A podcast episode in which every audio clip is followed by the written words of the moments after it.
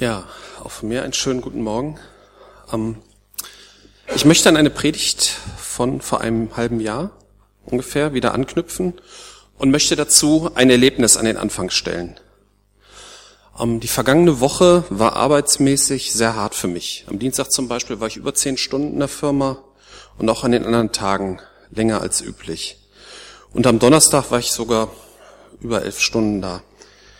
Mit einem Kollegen zusammen, der an diesem Donnerstag auch über elf Stunden da war, haben wir eine neue Version unseres Softwarepakets. Also ich bin im Team, die die Software, die interne Software, die in der Firma selber benutzt wird, entwickelt wird.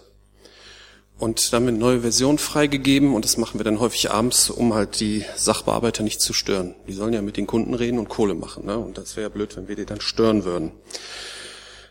War diesmal sehr viel zu tun abends und dabei haben wir leider auch was vergessen.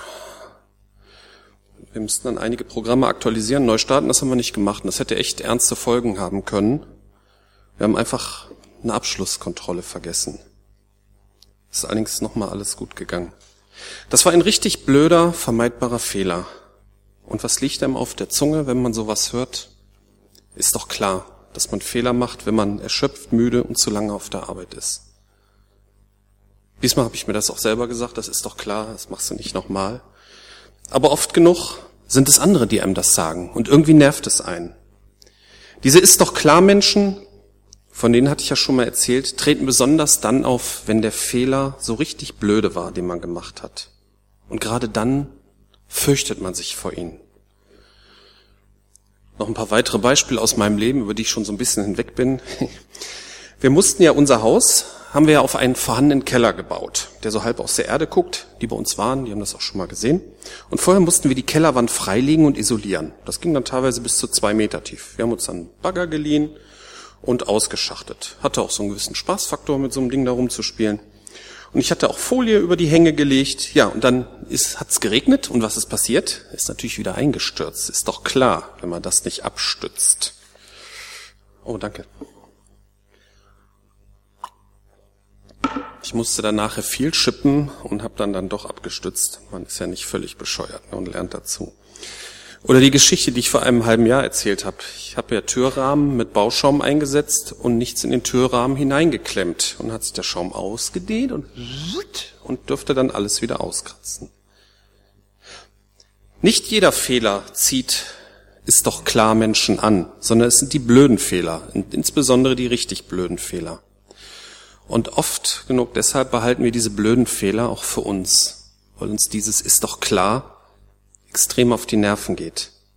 Und so wird auch die Gemeinschaft, das gemeinsame Tragen von Problemen dadurch oft blockiert, wo man es eben keinem erzählen will. Selbstverständlich sollte man nicht so lernresistent sein und blöde, blöde Fehler gezielt mit dem Ausspruch Ich bin halt so wiederholen oder generell Beratung ablehnen, weil man selbst die Welt sowieso vollständig verstanden hat. Aber selbst wenn man beratungswillig und lernbereit ist, wird man auch immer wieder blöde Fehler machen. Das ist halt so. Wie gehen wir damit um? Ich möchte mit euch dazu einen Bibeltext betrachten aus Matthäus 7, 1 bis 5. Verurteilt niemand, damit auch ihr nicht verurteilt werdet. Denn so wie ihr über andere urteilt, werdet ihr selbst beurteilt werden. Und mit dem Maß, das ihr bei den anderen anlegt, werdet ihr selbst gemessen werden. Wie kommt es, dass du den Splitter im Auge deines Bruders siehst, aber den Balken in deinem eigenen Auge nicht bemerkst? Wie kannst du zu deinem Bruder sagen, halt still, ich will dir den Splitter aus dem Auge ziehen, und dabei sitzt ein Balken in deinem eigenen Auge? Du Heuchler, zieh zuerst den Balken aus deinem eigenen Auge, dann wirst du klar sehen und kannst den Splitter aus dem Auge deines Bruders ziehen. Worum geht es hier? Um Sünde? Um blöde Fehler? Spätestens jetzt sollte klar sein, dass diese ist doch klar Menschen keine Aliens sind, die sich hierher beamen, wenn ein blöder Fehler passiert, sondern die ist doch klar Menschen, das sind ich und du. Und ich nenne mich hier bewusst zuerst, denn ist doch klar Menschen sind doch irgendwie Esel, ne? Und der Esel nennt sich immer zuerst. Betrachten wir mal den Text und fragen uns, wann und warum verurteilen wir andere? Was sind die Splitter, die wir in den Augen der anderen anmosen? Das erste, was bei diesem Text ins Auge springt, ist der Anfang. Verurteilt niemand. Eine sehr weitgehende Aussage. Was ist also mit Sätzen wie, mit dem bin ich fertig oder mit dem will ich nichts mehr zu tun haben? Hier begibt man sich irgendwie auf eine Gratwanderung. Natürlich gibt es Beziehungen, die ungesund für einen sein können und wo man aus Selbstschutz auf Distanz gehen sollte oder vielleicht sogar den Kontakt ganz abbrechen sollte. Aber es gibt oft genug den Fall, wo wir Menschen verurteilen, sie leichtfertig einstufen, kategorisieren und damit ein Urteil fällen. Man muss hier natürlich auch zwischen konstruktiver, liebevoller Kritik und Verurteilen unterscheiden. Man will ja auch dazulernen und dazu gehört auch, konstruktive Kritik sich anzuhören. Man hat also hier am Anfang schon drei Spannungsfelder. Verurteilen, das Urteil über einen Menschen sprechen, falsch. Bei ungesunden Beziehungen auf Distanz gehen, manchmal nötig. Konstruktiv und liebevoll kritisieren, sinnvoll. Die vierte Lösung, den anderen gegenüber völlig gleichgültig zu sein, das äh, scheint auch falsch. Aber hier gilt ein wichtiges Prinzip der Bibel, was Jesus uns gesagt hat. In Matthäus 7, Vers 12. Handelt den Menschen gegenüber in allem so, wie er es von ihnen gegenüber erwartet. Das ist es, was das Gesetz und die Propheten fordern. Wir wollen nicht verurteilt werden. Und wir wollen konstruktiv und liebevoll kritisiert werden, äh, zumindest manchmal, nicht so oft. Auf alle Fälle wollen wir nicht, dass die Leute uns nur nach dem Munde reden. Oder doch? Aber wenn wir uns sagen, verurteilen, das mache ich als Christ nicht, ich bin nur konstruktiv, warnt uns der zweite Satz in dem Bibeltext von vorhin.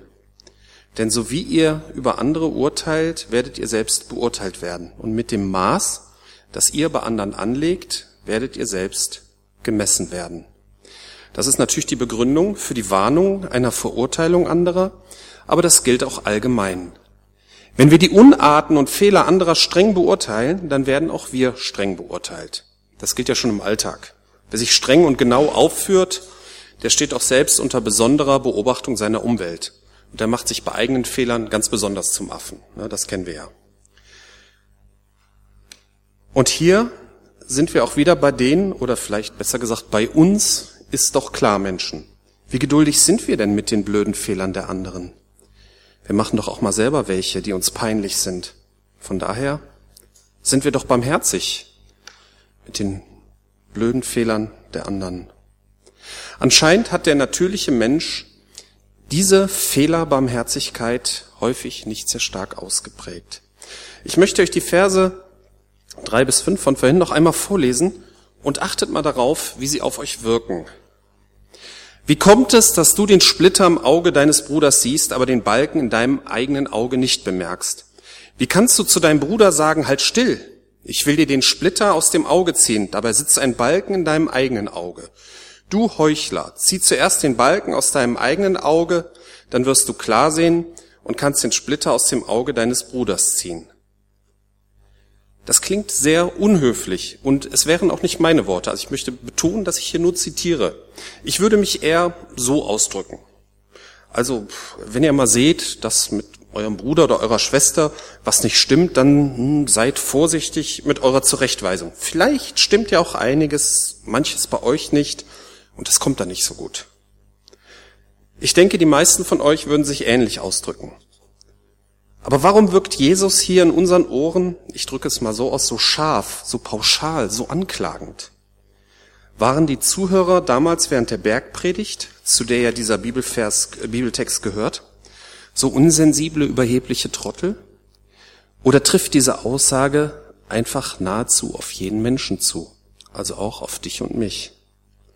Wie gehen wir mit den Splittern der anderen um, mit den blöden Fehlern, den Unarten, den vielleicht dämlichen Ansichten? Sehen wir wirklich so klar? Ist wirklich alles so offensichtlich, dass uns ein Urteil zusteht? Was ist mit dem Balken in unserem Auge, der uns an der klaren Sicht hindert? Mir fiel dazu ein alter Witz ein, kennen vielleicht manche auch, ne? Man bittet den anderen, mach mal so.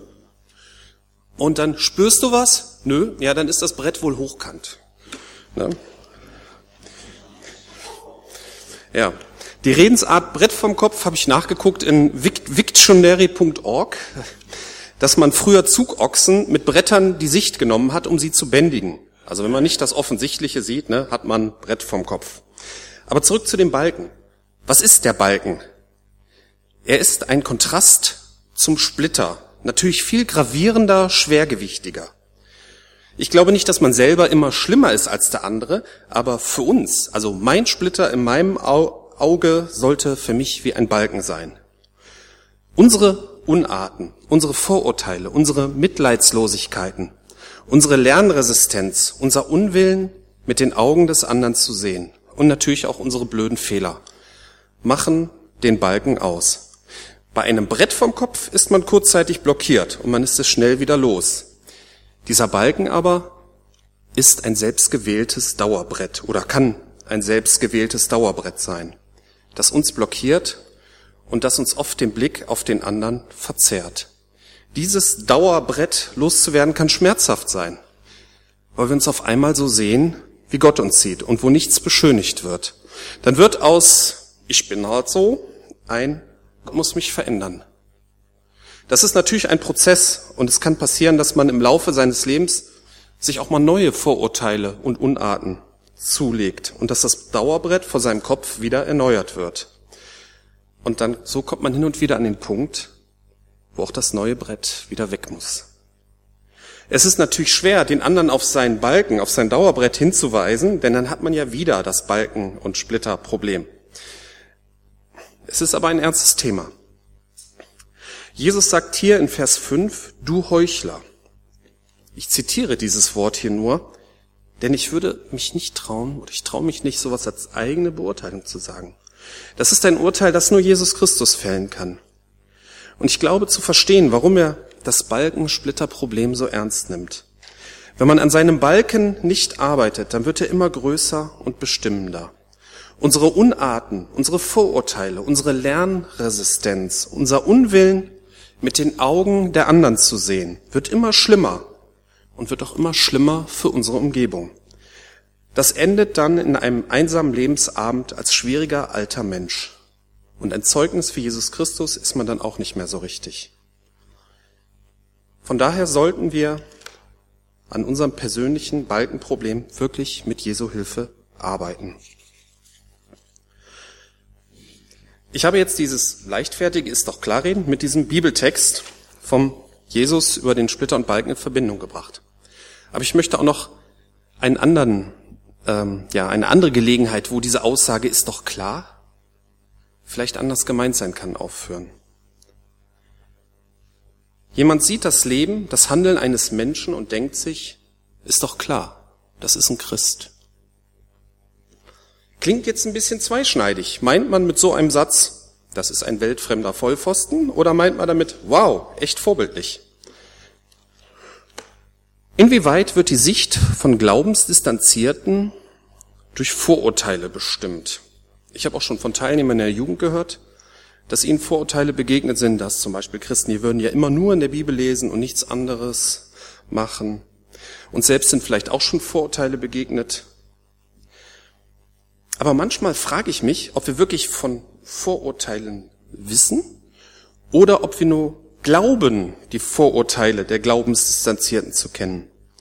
Mir persönlich sind bisher erstaunlich wenig Vorurteile begegnet und wir müssen aufpassen, dass wir keine Vorurteile über die Vorurteile der anderen uns gegenüber pflegen. Dazu gehört auch, dass wir erlebte Vorurteile nicht auf alle glaubensdistanzierten Menschen verallgemeinern. Aber natürlich, wenn einem Vorurteile begegnen, hat man schon ein Interesse daran, sie abzubauen. Man muss aufpassen, dass man dabei nicht merkwürdig wird, indem man zwanghaft der Welt verkünden will, auch ein Christ kann Spaß haben. Vielleicht vertue ich mich, aber ich glaube, dass es gar nicht mehr so viele Vorurteile über uns gibt, sondern dass immer mehr Menschen in der heutigen Welt sich gar nicht mehr für Glauben interessieren und daher auch nichts über die Leute, die an Jesus glauben, denken. Ja, wie sollte nun die Strategie von uns Menschen sein, die an Jesus glauben, in Bezug auf das, was andere von ihnen denken, von uns denken. Ich möchte dazu Johannes 13, 34 bis 35 lesen, wo Jesus sagt, Ich gebe euch ein neues Gebot. Liebt, ihr liebt einander. Ihr sollt einander lieben, wie ich euch geliebt habe. An eurer Liebe zueinander werden alle erkennen, dass ihr meine Jünger seid. Offensichtlich möchte Jesus schon, dass andere Menschen Christen als Christen erkennen. Und dabei geht es nicht um Öffentlichkeitsarbeit oder um gesellschaftliches Engagement, was natürlich nicht verkehrt ist, das ist völlig klar. Aber die zentrale Botschaft ist die Liebe untereinander. Daran wird man, und man heißt alle, erkennen, dass eine Gemeinde nicht nur irgendein Verein ist, sondern dass die Menschen darin zu Jesus Christus gehören. Was heißt denn, Liebe zu leben? Da kann man eine eigene Predigt drüber halten. Und man merkt dabei ziemlich drastisch, dass man schnell an seine Grenzen kommt. Füreinander da sein, manche Sonderbarkeiten akzeptieren, Mitgefühl mit den Problemen des anderen, Zeit für den anderen zu haben, vergeben und versöhnen zu können, versuchen zu verstehen, warum der andere so tickt, wie er tickt. Das wären so einige Hinweise dazu. Letztendlich heißt das, seinen Balken vor den Augen, also dieses Dauerbrett, versuchen zu entfernen, damit man den anderen so sehen kann, wie Jesus ihn sieht. Das ist, glaube ich, das allerbeste Zeugnis. Ich komme zum Schluss. Wir haben die ist doch klar Menschen betrachtet. Sie tauchen bei blöden Fehlern auf und nerven, aber leider sind wir es oft selber. Andere zu verurteilen ist schlecht, denn wir werden mit dem Maß gemessen werden, mit dem wir selber messen. Dabei gilt das Prinzip, dass wir anderen gegenüber so handeln sollen, wie wir es von ihnen uns gegenüber erwarten oder wünschen. Dann hat Jesus uns eindeutig aufgefordert, den Balken vor unseren Augen, also dieses Dauerbrett vom Kopf, zu entfernen. Ja, das scheint sogar ein Problem zu sein, an dem wir alle zu tragen haben. Für Jesus Christus scheint das sehr wichtig zu sein. Dann haben wir noch überlegt, wann man, ist doch klar, zu dem Leben eines Christen sagen kann. Wir verweilten kurz bei Vorurteilen, um dann den Vers zu betrachten, in dem die Liebe untereinander als das Hauptkriterium für das Erkennen von Menschen als Christen genannt wird. Dazu gehört natürlich das Entfernen des Balkens vor unseren Augen. Amen.